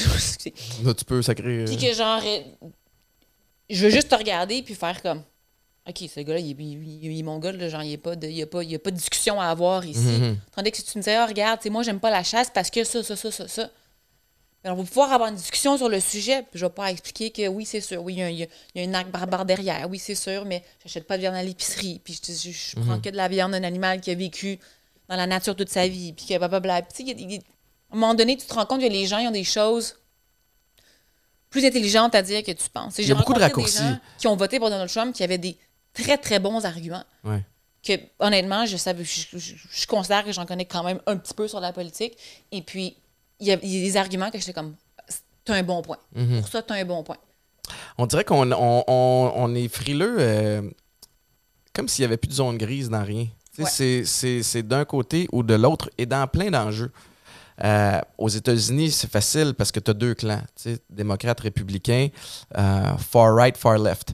Puis là, c'est comme s'ils n'ont aucun point en commun à cette heure ou Ouais. que euh, un clan ou l'autre euh, démontre la, la moindre ouverture à ce que proposent les républicains ou les, les démocrates, ça va être un, vu comme un signe de faiblesse. Fait que je, des fois, c'est inquiétant de savoir où, politiquement parlant, ou même socialement parlant, dans quelle direction on s'en va. Si les gens peuvent plus se parler, puis ils osent plus mettre de l'eau dans leur vin, ça t'inquiète-tu un peu, ça? Vraiment beaucoup, parce que je pense que aussi un, un des très, très gros problèmes, ce qui se passe avec notre société aujourd'hui, c'est ce que tu appelles, je sais pas c'est quoi la, la- la traduction en, Les en chambres d'écho, c'est là que tu t'en vas. Euh, non, Ah. c'est le virtue signaling. OK. Ça, c'est quand tu veux montrer publiquement que tu cares pour montrer que tu es. Que, que, Dans la perception. une personne bien. Euh, je ne sais pas si je, l'explique bien, mais. euh, Virtue signaling. Je pense que virtue oui. signaling. Et puis, le problème avec ça, c'est que, tu sais, oui, on veut tout que la planète soit mieux, euh, soit mieux traitée. On, on- on- on croit tous au changement climatique puis ce genre de trucs-là, mais trouver des, des, des, des, solutions qui sont réalistes, je pense que c'est de là qu'on commence aussi à devenir un peu déconnecté. Tu sais, quand on parle, par exemple, des voitures électriques, puis que le Trudeau, il en parle, que je pense que en 2030, il veut que toutes les voitures-là soient électriques. Où est-ce que tu vas la trouver, ton énergie électrique? Il y, a- il y a des trucs qui fonctionnent pas, il y a des trucs qui... Puis c'est... À un moment donné, il, il faut comprendre qu'on on, on a des besoins en tant qu'humain qu'il faut remplir. Donc, il faut vraiment prendre ça en considération. Ça veut pas dire, au diable les voitures électriques, il faut continuer comme on le fait maintenant. Je dis pas ça du tout, mais il faut... Non, mais il va y avoir une période de transition, par exemple. Puis pendant cette période de transition-là, il faut financer cette transition-là vers l'électrique. Puis ça se peut que ça soit en utilisant certaines des ressources naturelles Eh qu'on a. sais, puis, c'est- avec l'inflation en ce moment, une famille de trois enfants avec une mère monoparentale, tu penses qu'il y a moyen de s'acheter une voiture électrique? Non, puis surtout que c'est introuvable. non. Moi, j'ai la- j'en ai une au garage depuis trois mois, puis on attend une pièce encore. Fait que, fait que j'ai switché, à- j'ai switché à. Mais je À pense que ça aussi, c'est un, c'est un, gros entrave, je pense, à, à- à comment est-ce que justement on peut, on peut aller de l'avant quand, quand, quand on vient à l'environnement parce que Mhm. Il y a des, on, est trop occupé à se dire, oh, regarde-moi, I care, I care, I care, au lieu de justement d'avoir des discussions qui sont difficiles, discussions avec des gens avec qui on est en désaccord, pour pouvoir trouver des solutions qui sont réalistes. Regarde le documentaire Seaspiracy, euh, qui est sorti sur les fruits de mer. De un, c'est rempli de mensonges. De deux, c'est c'est le truc de il n'y aura plus de poissons d'ici 2000, euh, 2050, c'est- c'est c'est- c'est pas vrai. Le- C'est pas une vraie étude scientifique. L'étude a été rétractée par la suite. Euh, c'est pas. les- gens, tu vois, c'est de. Ah, nous voici, on est les Blancs qui dit euh, Ah, le monde doit devenir vegan, le monde doit arrêter de manger des fruits de complètement. Euh, fruits de mer, c'est un, c'est- c'est une source de, de, nutriments puis d'oméga 3 qui est cruciale à- développement intellectuel des enfants. Euh, c'est crucial à- à- aussi à, notre, euh, à notre santé. Euh, il y a des milliards de personnes qui dépendent des fruits de mer dans le monde, euh, surtout aussi beaucoup dans les pays qui sont, qui sont moins développés. C'est pas, on n'est pas là à dire, OK, ben, tu sais quoi, nous, on est. Il y a des gens qui n'ont pas d'autres alternatives aussi. Ouais. Et puis, à la fin, ils parlent d'une fausse crevette qui fait avec de l'huile de palme. Belle solution. Donc, c'est On peut pas juste dire. C'est pas aussi simple. C'est pas simple. C'est vraiment pas black and white. T'as-tu l'impression que ces docus-là sont sortis dans le but? Je veux dire, ça demeure une business. Quand tu sors un documentaire, tu veux qu'il soit vu. Euh, si tu Ouais. veux qu'il soit vu, il faut qu'il y ait quelque chose qui va attirer les gens, que ce soit positif ou négatif. Fait qu'il y a comme. euh, on promouvoit la peur de, euh, du manque de poissons en 2050. Ou tu sais, y a-tu comme. euh, on essaie de faire réagir? Euh, Dans ce cas-là, parce que j'ai j'ai parlé au producteur de ce documentaire-là, et puis le gars, il s'est comparé à Martin Luther King puis à, à Gandhi. Il a dit, ah, moi, je crée un mouvement pour changer le monde, et puis... j'étais narcissisme, Comme, oh, euh. wow, j'étais comme, OK. Parce que j'ai dit, j'ai dit, tu sais, dit, il y en a des belles pêcheries, tu sais, puis pourquoi? J'ai dit, pourquoi est-ce que tu fais pas... Pourquoi tu parles pas de ça? Au lieu de parler juste de tes fausses crevettes, pourquoi tu parles pas justement de qu'est-ce que les gens peuvent faire? Quels fruits de mer ils peuvent acheter? mhm. Au lieu de dire, ah, mais là, les, les produits fruits de mer certifiés durables, c'est de la merde, euh, tout- toutes les pêcheries, c'est de la merde. De un, c'est pas vrai. Puis là, ce qu'il va faire, c'est que oui, peut-être des gens vont arrêter d'acheter des fruits de mer pendant deux semaines parce qu'ils ont vu le film, mais ils vont recontinuer à en acheter. Puis là, à la place de payer un petit peu plus pour un produit qui est certifié, puis là, ils vont dire, ah non, ça, j'ai vu ça dans un documentaire, c'est pas vrai tout puis qu'ils vont prendre le produit qui est poche à la place. Ils vont recommencer, ils vont être angoissés. durable. Aussi, moi, c'est quelque chose qui m'énerve, tu sais, de... J'ai ça, tu sais, comme on, on chiale sur des situations, puis fine, souvent, c'est une bonne affaire, mais sans offrir de, de. Solution. À moi, ça me rend fou, puis à plus petite échelle, avec, avec ma blonde en haut. Tu sais, comme, quand elle se met à se plaindre ou à chialer, je suis comme, je vais écouter. Puis là, après ça, c'est comme, on fait quoi? Mais souvent, ça s'est pas rendu jusque-là, le thought process. tu sais. Fait que moi, j'étais un peu dans la même optique que toi. tu sais, Comme si, si je pourrais écouter un documentaire qui m'alarme sur une certaine situation, je t'offre-moi des pistes de solutions. Pour que. Pour Plus qu'après- qu'une. ben, pour qu'après ça, je puisse euh, naviguer, naviguer là-dedans. Mais euh, mais c'est vraiment intéressant de voir ton, ton, ton implication, ta, l'univers que tu as créé autour de ta, de ta passion, puis ton, ton purpose, justement, de, de, de conscientiser les gens sur, euh, sur euh, la provenance de la nourriture, puis sur comment. Justement, mais c'est quoi tes pistes de solutions, tu penses, pour, pour, pour la suite, pour que. Pour prendre soin de l'environnement, pour prendre soin de, de, de- de la faune, pour.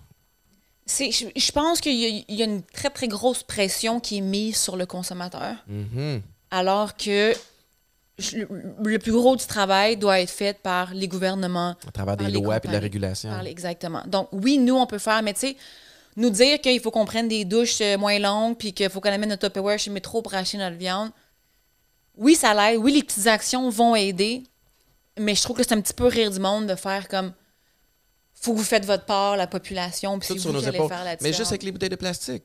Ouais. Moi, c'est une des affaires qui m'énerve. Tu sais, comme ça fait euh, 10, 15, 20 ans là, qu'on qu'on n'arrête pas de parler la bouteille de plastique, c'est mal, c'est mal, c'est mal. You're right.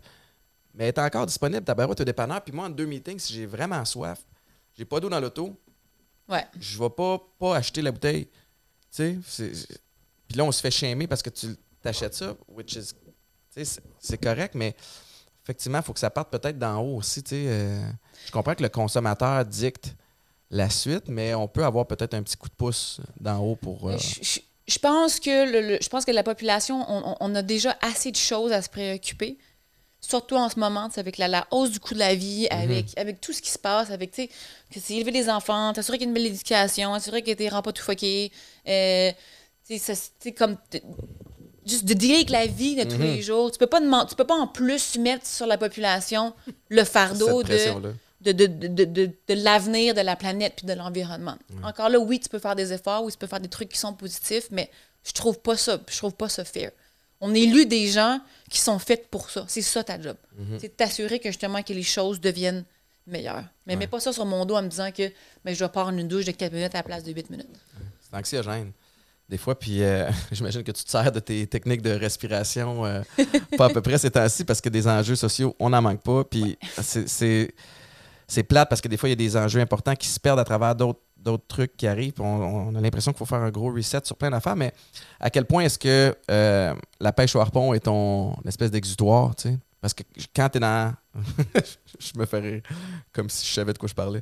Mais tu sais, comme j'imagine que quand tu es sous l'eau, en apnée, que tu dois contrôler de un, euh, l'oxygène que tu as dans, dans ton corps, puis à quelle fréquence ou à quel rythme tu le tu euh, exhales, pardon pour l'anglicisme, euh, que tu es dans le moment présent, pas à peu près, puis tout ce qui se passe en dehors euh, n'a plus aucun sens.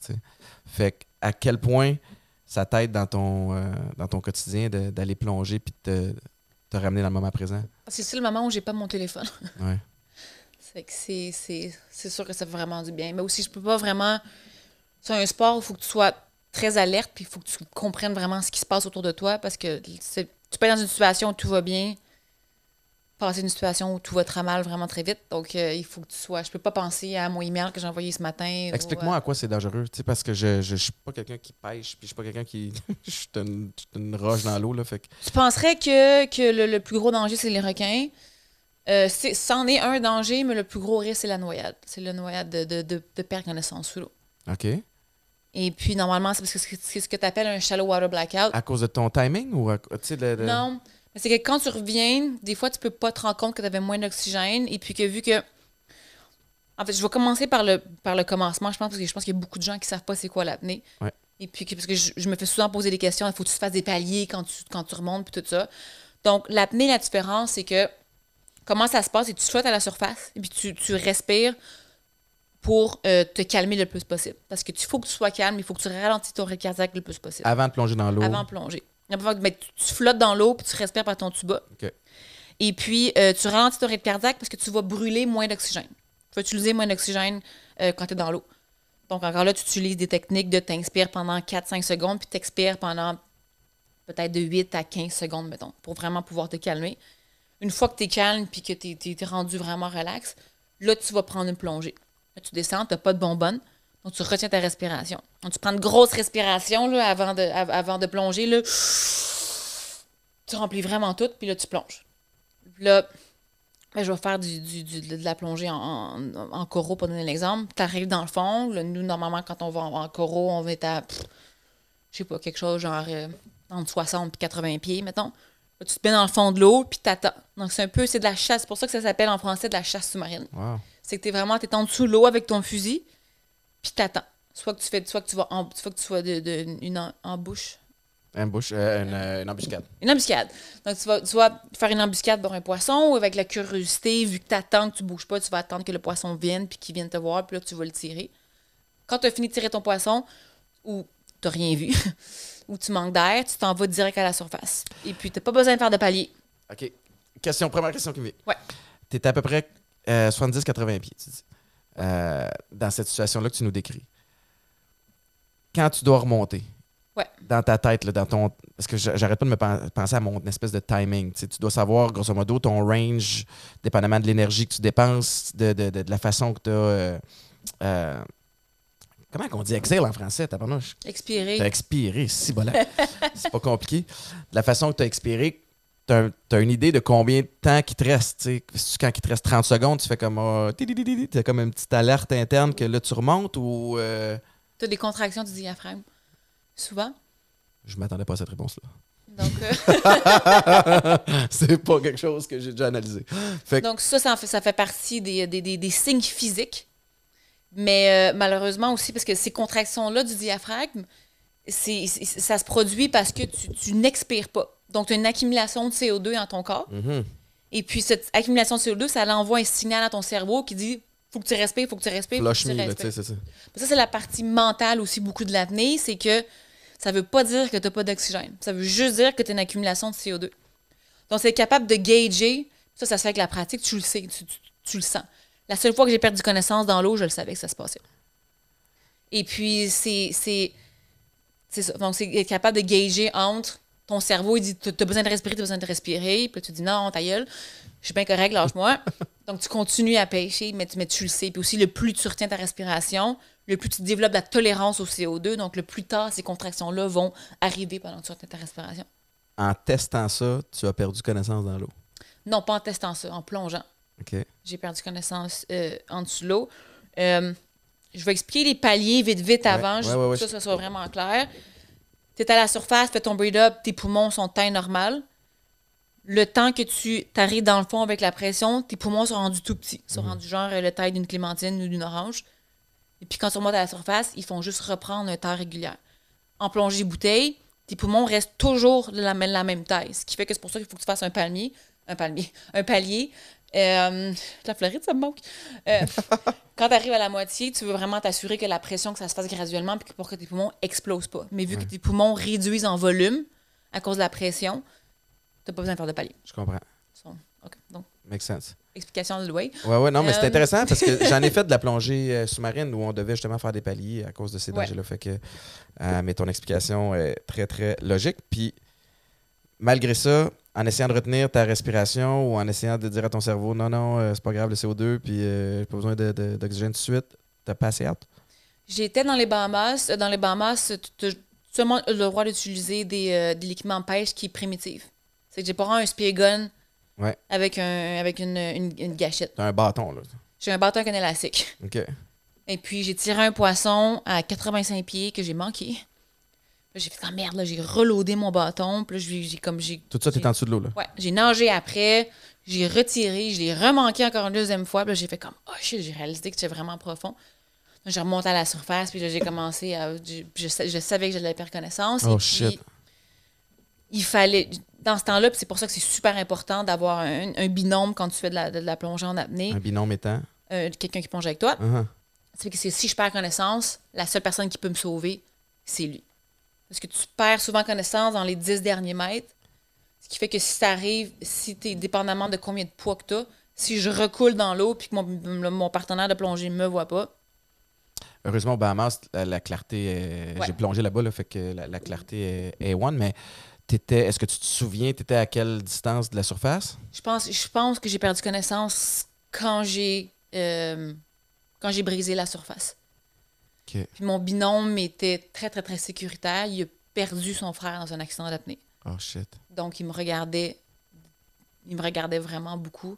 Mais sais, les seules fois où j'ai failli, justement, il y a quelque chose qui a failli m'arriver, où j'ai failli mourir en faisant de la plongée, c'est parce que j'ai, j'ai pas suivi des règles de sécurité de base. Puis, tu sais, ça fait 12 ans que je fais de la plongée maintenant. Fait que des fois, tu te dis, ben non, là, je suis bien correct, j'ai pas besoin de faire ça. Ouais. Tu as toujours besoin de faire ça. Donc, mon erreur que j'ai faite dans cette, euh, dans cette apnée-là, c'est que j'ai pas fait une, euh, un breathe-up correctement. Donc, j'ai pas respiré pour me calmer avant. Je me suis pas préparée suffisamment dans ma plongée avant de, avant de, de- de- d'aller sous l'eau. C'est plus ça que l'attention vers le, le poisson, puis euh, peut-être l'avoir euh, pourchassé trop longtemps ou? Je le savais, tu le sens, et puis si je, je- je- je m'étais bien préparée, je me serais pas rendue Ouais. euh, jusqu'à ce point-là, puis j'aurais été correct rendue. euh. Puis comment est-ce que ton Rendu binôme a agi, tu sais, où tu étais déjà rendu à la surface, puis il a juste eu. Il m'a euh, juste attrapé, il a enlevé mon masque, tu- deux, trois, trois tapes d'en face. pas, t'as pas les avalé d'eau, là, t'as pas. euh, Je m'en rappelle pas vraiment, je me rappelle pas de grand-chose. Ouais. Euh, après ça, ça. T'as-tu replongé ou la journée était finie, là? Non, je me suis suis allée dans l'eau, je vais- j'ai replongé la- la- le lendemain parce que je me suis dit, je veux pas avoir euh, Avoir la- un petit traumatisme euh, qui se développe. Là. Donc, ça, ça a été. euh, Donc, ça, c'est le plus gros danger. Le deuxième, après ça, je dirais que c'est de faire ramasser par un bateau. Hmm. Ça, c'est probablement un des plus gros dangers. Les capitaines du dimanche, comme on les appelle, là, qui ne Ouais. regardent pas où ils vont, euh, qui ont pris euh, huit bières dans la journée, puis qui ne te voient pas dans l'eau, même si tu une bouée. Si tu te fais ramasser dessus par un bateau, tes chances de survie sont pas très Oh. élevées. Ah ouais. Euh, je me suis fait laisser en mer au Mexique. Hein? Ouais, Comment? crissement pas le fun. Je vais au Mexique, il y a un gars qui m'amène pêcher. euh, il m'amène dans l'eau, blablabla, puis là, il me laisse. J'étais peut-être genre 6-7 km de la côte. Êtes-vous genre 15 dans le bateau ou. Non, mais j'étais j'étais avec des amis qui, eux, pêchaient pas. Ok. Fait qu'eux, ils étaient sur le bateau.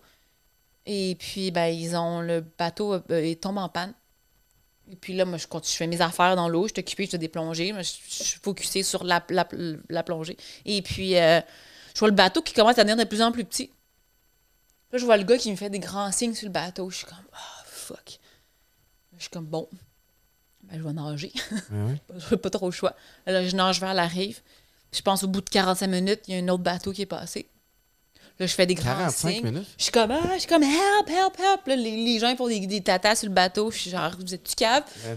Là, je crie vraiment le plus fort. Là, finalement, le bateau, il a compris. Il est revenu. Il m'a. Personne qui parlait euh, anglais sur le bateau.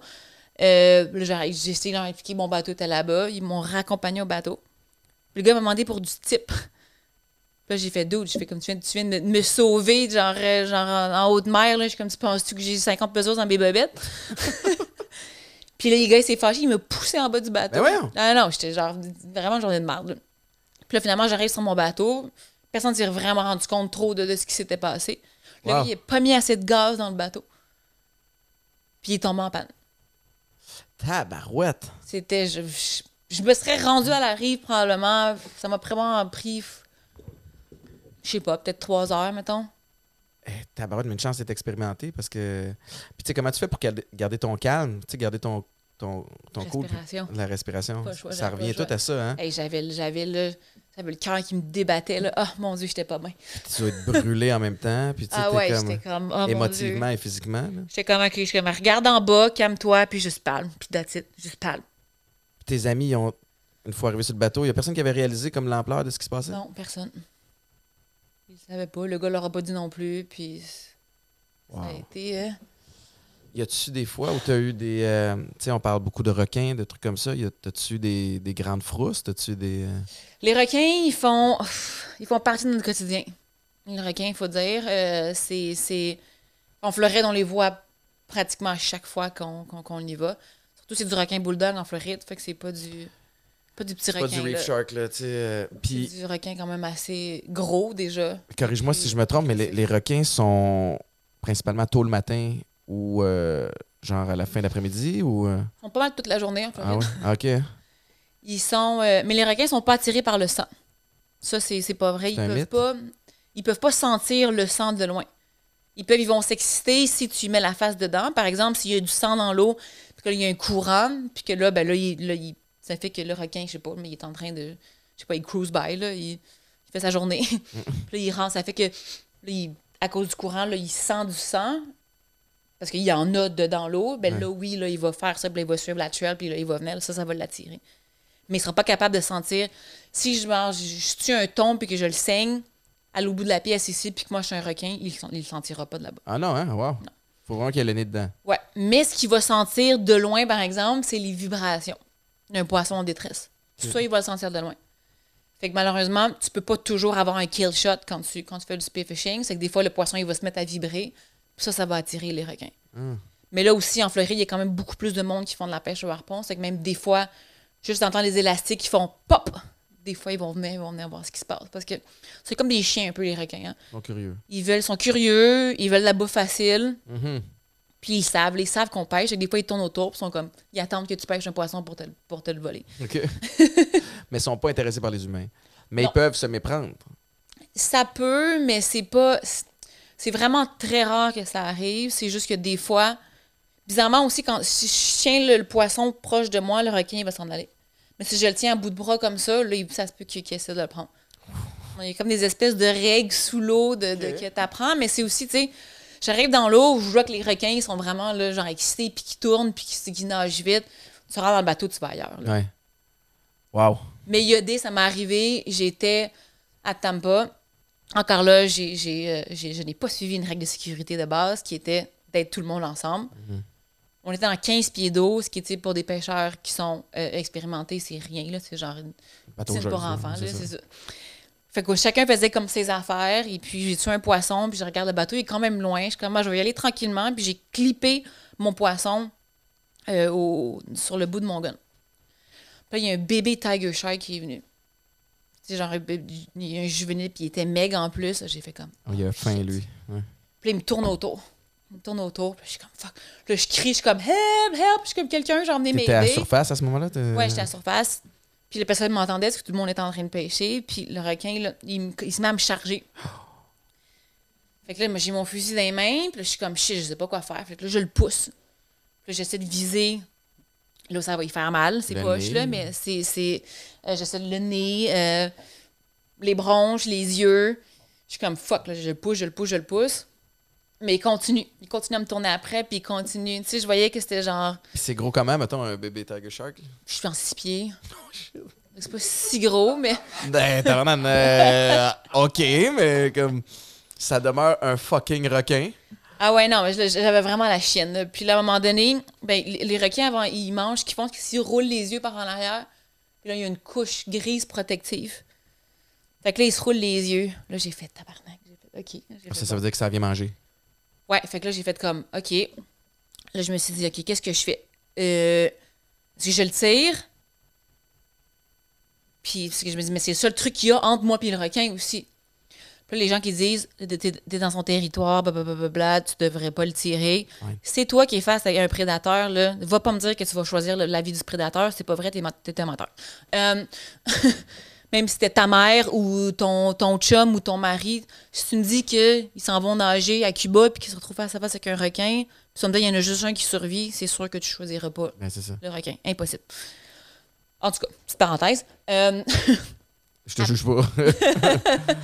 Là, je me dis, OK, qu'est-ce que je fais? Parce que là, je suis dans une situation où, OK, là, il faut que je, il faut que je, il faut que je survive. Puis c'est un prédateur qui peut me tuer à n'importe quel moment. Puis il n'y a rien que je peux faire.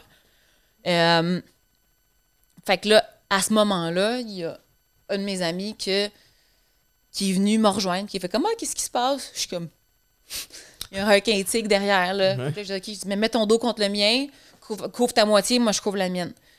Déjà, quand on est deux, ils aiment moins ça. Ils sont Ouais. déjà plus intimidés. Le requin, il a fait une coupe de tour, puis il est parti. Oh, shit. Là, j'ai fait, oh mon Dieu, je sais, je sais même pas. J'ai- évidemment, j'ai jamais tiré un requin. C'est comme, je l'aurais tiré où? Dans la tête, dans le nez, dans les bronches. Je, je le savais, je le savais pas. c'est-tu assez... Ça l'aurait-tu tué ou ça l'aurait comme fâché? je- ou Ça non plus, c'est une question que je ça. savais pas. Donc, c'est pour ça que je, je voulais pas. J'étais comme, OK, je vais vraiment. Je vais attendre la dernière minute de voir ce qui se passe, mais en ce moment, je sais pas qu'est-ce que je vais faire. Wow. Puis je peux pas le manquer. Si je le manque, c'est sûr que là, il va là, j'ai plus rien entre lui puis moi. Là. Fait que là, oublie ça. C'était quoi la règle de sécurité que tu Mais avais encore là, il faut dire aussi que pendant tout ce temps-là, j'avais un poisson accroché après mon fusil. c'est ça. C'est ça la règle de sécurité que t'as... Non, c'est que j'avais pas d'amis avec moi. Il y a personne qui était à Je côté comprends. de moi. On dirait que. le- le- non, mais le parallèle que je fais, c'est. euh, ceux qui font du, euh, du saut en parachute.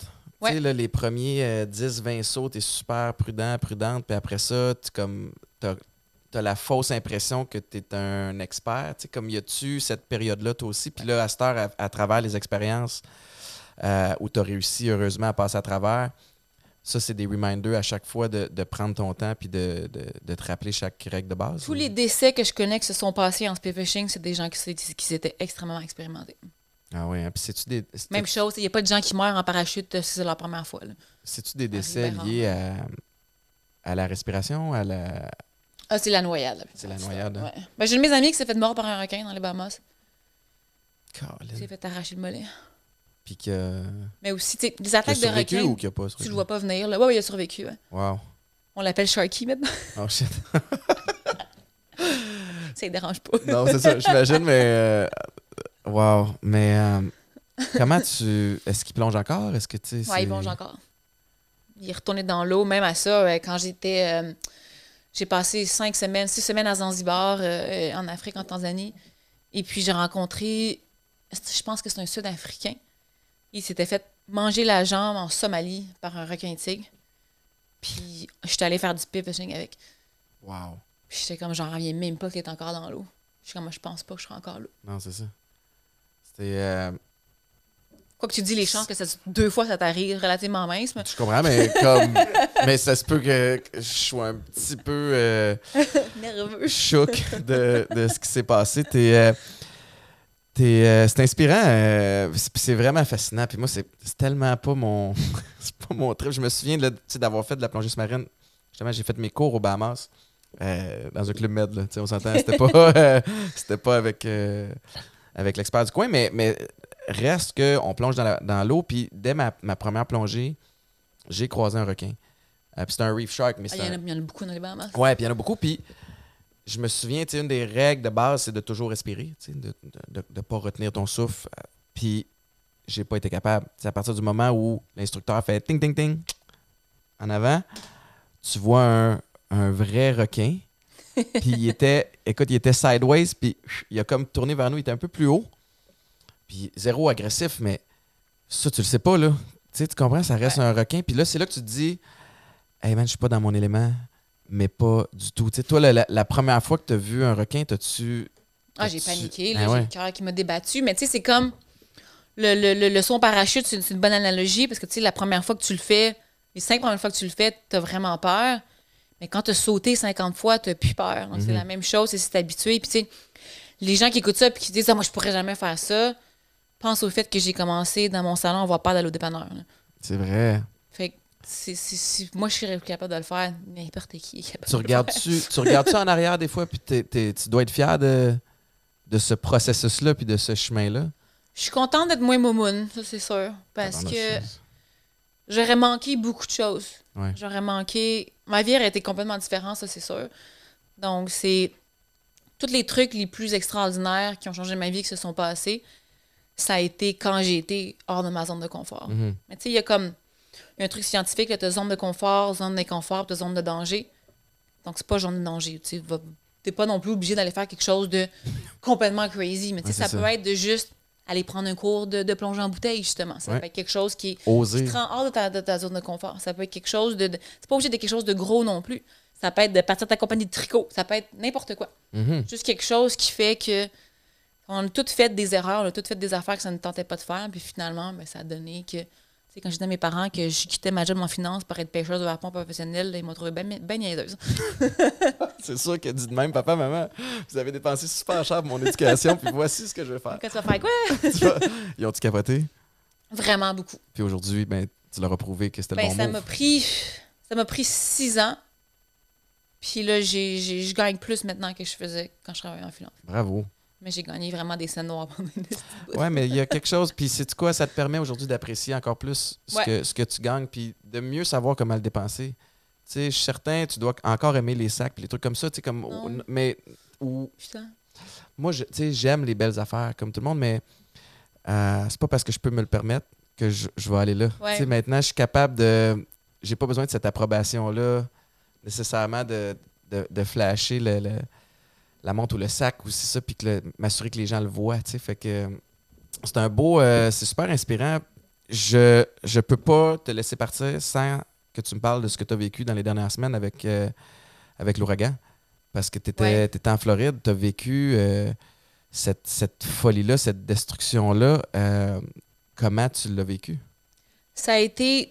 Au début, c'était un peu peurant parce que c'est. Évidemment, tu as la peur de tout perdre, ben, comme les gens qui c'est arrivé à Fort Myers. Euh, L'ouragan devait arriver directement là où j'habite, à Saint-Petersburg, en Floride. Finalement, il a, il a dévié au sud, on a été chanceux. J'aime même pas ça dire qu'on a été chanceux parce que les gens, les gens que finalement ça l'a touché, c'est tellement horrible qu'est-ce que c'est leur.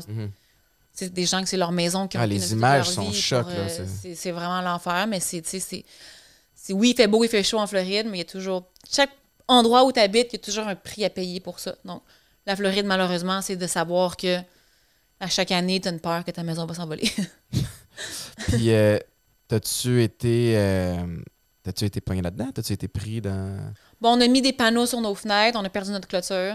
OK. Mais à part de ça, on a T'as-tu été, retrouvé euh, ou euh, t'es comme euh, rendu Ouais, chez t'es pas loin, là. Mais, Ah, C'est spécial mais quand tu même. vois, hein? là, pour les gens qui se demandent, tu sais, est-ce que je pourrais faire que moi aussi, j'aimerais avoir une vie comme ça, tu sais, c'est...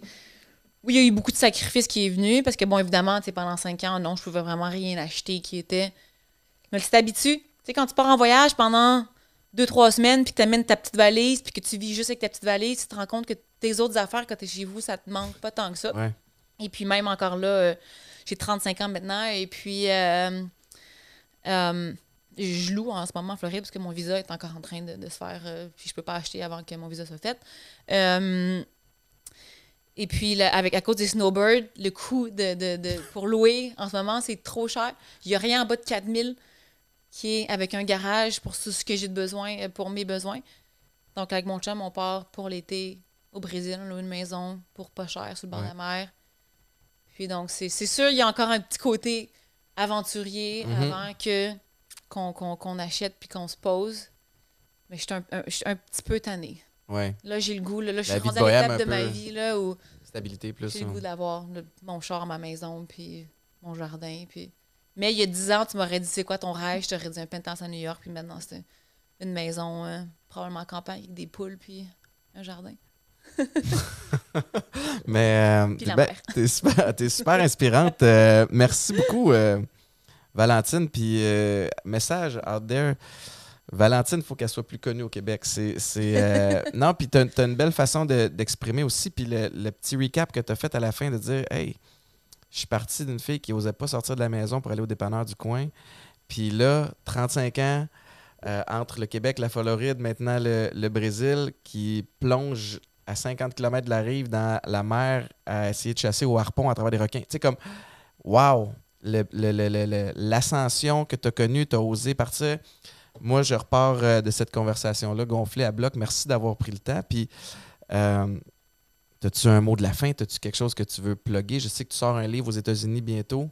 Ouais, un livre de recettes euh, de fruits de mer. Euh, J'espère qu'il va être traduit en français à un moment donné. Maintenant, mon mot de la fin, je dirais vraiment aux gens que, tu sais, si c'est. Si tu as le goût de faire d'autres choses, si les gens autour de toi disent que c'est pas une bonne idée ou que tu devrais pas, c'est ton chum et ta blonde qui te dit ça. Honnêtement, change de chum et de blonde. Euh, si c'est tes parents, c'est ta vie, c'est pas la vie de personne d'autre. Ouais. C'est sûr que tu as des enfants, c'est plus compliqué que ça, mais tu sais, soit c'est le soleil puis la plage qui te rend heureux, ben vas-y, vas-y, déménage au Costa Rica, déménage là où c'est.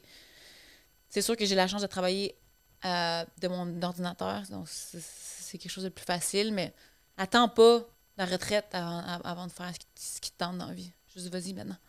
Bravo. Bravo. Dans le contexte actuel, je pense qu'il y a plein de gens qui se posent des questions. Puis euh, Ben ça va oui, peut-être donner le petit c'est coup de ça. pied au derrière qu'ils ont besoin. Fait que c'est mange assez de beurre. Mange assez de beurre. C'est ma quote que j'ai inventée qui vraiment n'importe quoi.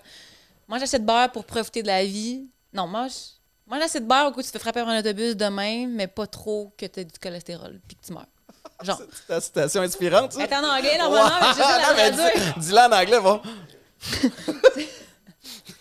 ça allait si bien, puis là, je veux quand même te donner la chance de rattraper avant qu'on quitte. OK. C'est mange assez de beurre au coup tu te fais frapper par un boss demain, mais mange-en pas trop pour pas que tu meurs de cholestérol non plus. C'est genre, ça a l'air vraiment débile comme code, mais c'est vraiment. Oui, tu oui, as des, respo- des responsabilités. Oui, il faut que tu fasses ça. Ouais. Mais profite de la vie aussi à fond parce que tu sais jamais qu'est-ce qui peut t'arriver demain. Genre. Words of wisdom. C'est super bon, Valentine. bon aussi. Merci infiniment. Euh, J'apprécie que tu aies trouvé du temps dans ton horaire de fou, dans ta vie extraordinaire pour euh, venir sur la rive sud de Montréal, dans mon euh, petit studio au sous-sol pendant qu'il y avait le Weed Eater dehors. Fait que je te souhaite vraiment bonne chance dans le, dans le futur. Puis j'espère, Caroline, que j'espère qu'on va entendre parler de plus en plus de Valentine Thomas au Québec. Ben, merci beaucoup, j'apprécie vraiment beaucoup. Merci tout le monde d'avoir écouté. Je vous rappelle que le Patreon est disponible pour ceux et celles qui veulent les épisodes avant tout le monde. Sinon, ça sort les jeudis sur toutes les plateformes de streaming. Ciao, bye!